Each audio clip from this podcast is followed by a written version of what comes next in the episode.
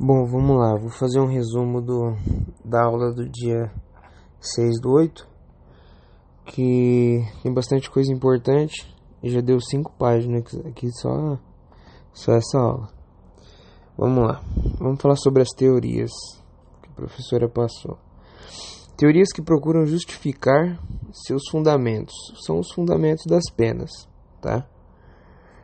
Ela deixou marcado como importante eu deixei anotado aqui, então é bom tentar decorar, tá? Eu vou deixar o arquivo aí pelo arquivo, fica fácil para acompanhar. Teoria absoluta. A pena é uma retribuição ao mal causado pelo crime, ou seja, ao mal do crime, o mal da pena. Essa é a teoria absoluta. Teoria relativa. Visa evitar a prática de delitos futuros e a pena tem o fim preventivo, a fim de evitar que o criminoso volte a delinquir. E a teoria unitária, eclética ou mista, né? que pelo nome já, dá para saber que vai unir as duas. Essa teoria concilia as duas outras teorias, ou seja, retribuição, que é ao mal do crime e mal da pena, mais a prevenção, que é preventivo, né? o caráter preventivo a fim de evitar que o criminoso volte a delinquir. Então essas três teorias, ela tinha falado que era importante, que caía em concurso e tal. Geralmente as provas dela têm alguma coisa a respeito de concurso, né? Então pode acontecer de cair. Bom, vamos começar depois das teorias, vamos falar da, das características das sanções penais, que são quatro, tá? As características das sanções penais são a legalidade, ou seja, a sanção penal deve estar prevista na lei, né, tem que estar prevista em lei, a individualidade ou personalidade, que quer dizer que quem comete o crime paga pelo crime. A pena é intransferível, é individual, sendo nula caso ela seja generalizada. Né? Se for uma pena generalizada, ela é nula, porque ela tem que ser individual. É, a inderrogabilidade, ou seja, não pode deixar de ser aplicada, né? salvo nas hipóteses previstas em lei, tais como perdão, anistia, abolição de crimes, etc. E a proporcionalidade, que quer dizer que a pena deve ser proporcional ao crime. Né? Então são quatro: legalidade, individualidade, inderrogabilidade e proporcionalidade. O que é a sanção penal? A professora deixou aqui, no caso, tenho. É bem raso isso aqui, tá? Era bom procurar algum conceito na internet. Não sei se foi a professora que passou assim ou que eu notei bem pouco. Mas sanção penal ou consequências jurídicas do delito. Por aí já dá para saber que a sanção penal são consequências né, da prática de um delito. O sujeito pratica um delito e fica sujeito às reações jurídicas, tais como pena e medida de segurança. Né? As penas a gente vai saber mais para frente quais são. medida de segurança é também a consequência jurídica do crime, só que com um fim de prevenção, cujo fundamento é a exteriorização através da periculosidade. Então, é, a medida de segurança é mais um fim de prevenção, né? e a pena não, é um, um, um caráter corretivo mesmo. Bom, sobre as espécies de infrações penais, temos duas. As espécies são os crimes e as contravenções penais. Dentro dos crimes, temos as sanções penais, que são as penas e as medidas de segurança. Dentro das penas, temos algumas espécies, que são as penas privativas de liberdade, restritiva de direitos e de multa. Já na, nas contravenções penais, nós temos como sanções apenas as penas, tá? Então, nos crimes temos penas e medidas de segurança, e nas contravenções penais temos sanções como sanção só as penas, que são que essas penas são as privativas de liberdade, né? Também chamadas de prisão simples. Nas penas privativas de liberdade dos crimes, nós temos a reclusão e a detenção, que é o que a gente vai falar. Tá? Tá bem, tem bastante coisa para guardar, mas no arquivo vai estar mais fácil para entender. Bom, dito isso, nós sabemos que existem três espécies de penas privativas de liberdade. Duas dentro, dentro do, das penas dos crimes, que é a reclusão e a detenção, e uma dentro das contravenções penais, que é a prisão simples. São as três espécies de penas privativas de liberdade: reclusão, detenção e prisão simples. Reclusão e detenção dentro dos crimes e prisão simples dentro das contravenções penais. Lembrando que as penas privativas de liberdade jamais podem ser perpétuas ou de caráter perpétuo. O que, que tem, qual que é a diferença?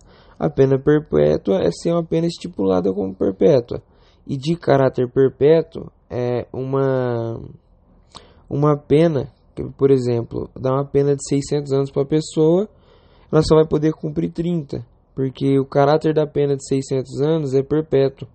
Então ela não pode cumprir essa pena. Né? Então sempre tem que ter um tempo determinado para não ter, para não ser uma pena perpétua. E mesmo que esse tempo determinado seja muito, ela já vai ter o caráter perpétuo. Então não poderá ser cumprido todo o tempo. Né? Então só os 30 anos, não 600 como foi dado como pena. Deixa eu ver aqui. Como eu sei que um crime vai ser punido com na pena privativa de liberdade como vai ser punido com reclusão ou detenção. Para saber isso na própria lei, né? a própria lei vai dizer a respeito disso, se vai ser reclusão ou detenção. Nos regimes de cumprimento de pena, é, na reclusão, ele pode ser o fechado, semiaberto e o aberto. Né? O que vai definir são o, o tempo né? É definida de acordo com o tempo definido na sentença pelo juiz ou pelo acórdão dos tribunais, que é a sentença dos tribunais. Tá? O tempo da, da pena. Na reclusão, o regime fechado, é pra, a característica do regime fechado é que a pena privativa de liberdade tem que ser superior a 8 anos. No semiaberto, entre 4 e 8, e no aberto, inferior a 4. Então, no fechado, 8, semiaberto 4 a 8 e aberto inferior a 4. A pena no fechado é cumprida no estabelecimento de segurança máxima ou média. No semiaberto é cumprida em colônia agrícola, industrial ou estabelecimento similar e no aberto na casa de albergado. Na detenção, esse regime de cumprimento de pena pode ser o aberto e o semiaberto, inicialmente, porque posteriormente é possível ir para o fechado, mas de início não é possível. De início sempre é, só é possível ir para o semiaberto ou para o aberto. Ó, as características de cada um são as seguintes: no semiaberto da detenção, a pena privativa de liberdade tem que ser superior a 4 anos. Já no aberto tem que ser inferior a 4 anos. Tá? Onde vai ser cumprido é a mesma coisa do, da reclusão, tanto na detenção quanto na reclusão. No semiaberto da detenção, também é cumprida pena em colônia agrícola, industrial ou estabelecimento similar. Já no aberto, mesma coisa, casa de albergado.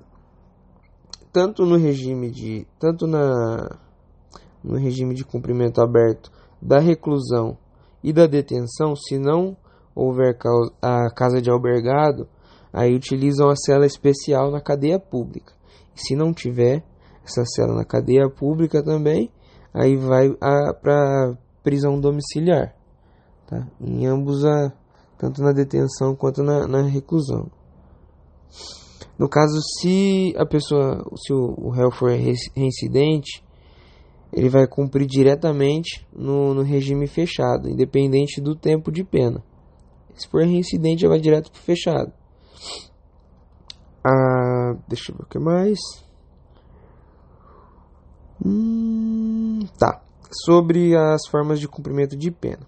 Isso daqui precisa confirmar, porque a professora falou, mas não disse com essas palavras. Mas sobre a forma de cumprimento de pena, sabemos que o início da pena deve-se haver o cumprimento de forma progressiva, ou seja, indo do regime mais severo para o mais brando. Mas em caso de falta grave, o cumprimento da pena passa a ser de forma regressiva. Aqui é o contrário, tá? A forma progressiva é do um regime mais severo, né? Que no caso do fechado, para o mais brando. Então na progressiva vai do fechado para o semiaberto depois para o aberto. E na regressiva é do aberto para o semiaberto e, e para o fechado. Ah, nessas formas de, de, de comprimento, a, a, forma progressiva, que é do mais severo para o mais brando, não pode pular, tipo, direto do fechado para o aberto. Mas na regressiva pode, pode pular do aberto direto para o fechado. Tá? Na forma progressiva, o criminoso sai do regime mais severo e vai para o mais brando, cumprindo um sexto de pena em cada regime. Cumpriu um sexto no fechado, vai para o semiaberto. Cumpriu um sexto no semiaberto, vai para o aberto. E ah, no caso da, da regressiva, tem uma anotação aqui, mas eu não vou ler porque eu não, não sei se está correto. Essa, essa informação eu preciso verificar depois a respeito do regressivo. A respeito de, de um sexto da pena para regressiva também. Mas o detalhe do regressivo é que ele pode pular do, do regime aberto direto pro, pro, pro fechado. Ele pode pular direto. No progressivo, na forma progressiva, não pode pular do fechado para o aberto. Bom, vamos lá. Se houver o comprimento de forma regressiva, por exemplo, subiu do aberto direto para o fechado, depois pode começar a contar novamente a forma progressiva, voltando a contar um sexto para poder ir descendo os regimes. Bom, vamos lá. Aqui ela passou agora a respeito, ela passou com base nos artigos. Então ela só deu uma lida mesmo nos artigos. No artigo 33, parágrafo 3 ela disse que a determinação do regime inicial de cumprimento da pena far-se-á com observância dos critérios previstos no artigo 59. Esse artigo 33 diz que a determinação do regime inicial, em qual regime que vai se iniciar, vai ser analisado pelo juiz, né? como consta no artigo 59. Tem que dar uma lida no artigo 59 para entender o que, que será analisado. Um artigo que ela deixou marcado como importante é o parágrafo 4 do artigo 33, que diz que o condenado por crime contra a administração pública terá a progressão de regime do cumprimento da pena condicionada à reparação do dano que causou. Isso aqui ela, ela só deu uma lida, ela não explicou não, mas aparentemente pelo que eu vi é que a progressão né, a diminuição do regime é feito é, condicionada à reparação do dano. Conforme vai reparando, ele vai diminuindo a, a ali onde ele vai estar, tá, né? No caso, o, o regime vai para o mais brando. Se ele está no, no, fechado, vai para o semi-aberto e para o aberto, de acordo com a reparação do dano causado. Isso quando o crime é contra a administração pública. Tá lembrando que ela não explicou isso que eu vi na internet. É o artigo 33, parágrafo 4 O artigo 36, que também é importante que ela deixou bem frisado, que é o, o regime aberto, baseia-se na autodisciplina e senso de responsabilidade do condenado. Tá? Então o juiz ele vai avaliar essa autodisciplina do, do, do, do condenado e o senso de responsabilidade. Isso daqui provavelmente ela vai perguntar também, porque ela falou que era bem importante, no que se baseia a, a, o regime aberto. Ele só vai para o regime aberto se tiver essa, se o juiz entender que ele tem essa autodisciplina, esse senso de responsabilidade.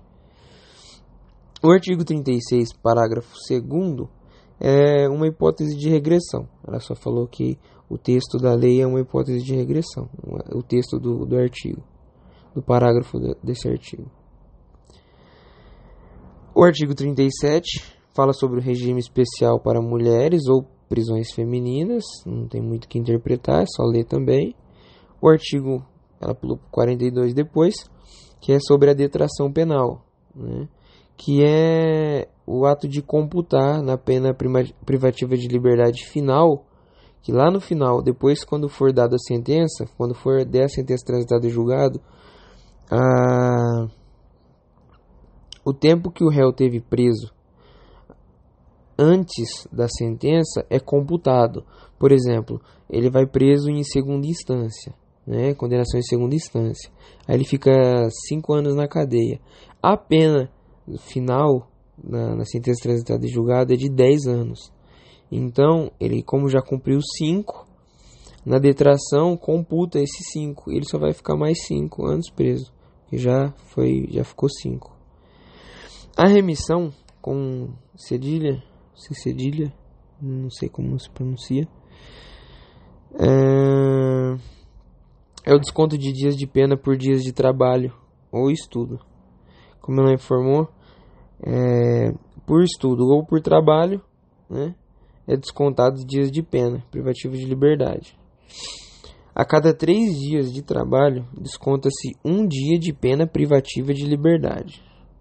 E a cada 12 horas de estudo, desconta-se um dia de pena privativa de liberdade. Uma regrinha que ela passou é só da, da um detalhe, né, das horas de estudo, que não pode ser inferior a três dias, ou seja, tem que ser estudado, é, essas 12 horas tem que ser acumulada em, em 3 dias. Ele não pode estudar 12, dias, 12 horas direto. Né? Ele tem que dividir essas 12 horas com um mínimo de 3 dias, que vai dar 4 horas por dia. Essa remissão é controlada por uma tabela, né, que é uma tabela de dia, mês e ano que é computado lá, anotado. No caso de falta grave, tá, Antigamente parece que perdia tudo. Hoje só perde um terço dos dias trabalhados ou dias estudados. Provavelmente é tudo computado junto, né? Aí perde-se um terço do que foi computado lá, em caso de falta grave. Bom, o que ela passou mesmo foi isso. E ela pediu para dar uma lida no artigo 40, que que vai dizer para ir depois, é, se não me engano, é o artigo 40 do Código Penal mesmo, que depois pede para estar tá lendo os artigos 40, 41 e 42 da LEP, que é a lei número 7210. Nesse caso da, da remissão também que eu falei, também é da LEP, artigos 126 e 127. Não é no, no Código Penal que está isso daí. Bom, é só isso mesmo. Depois eu passo, gravo de outras aulas. Por hoje é só.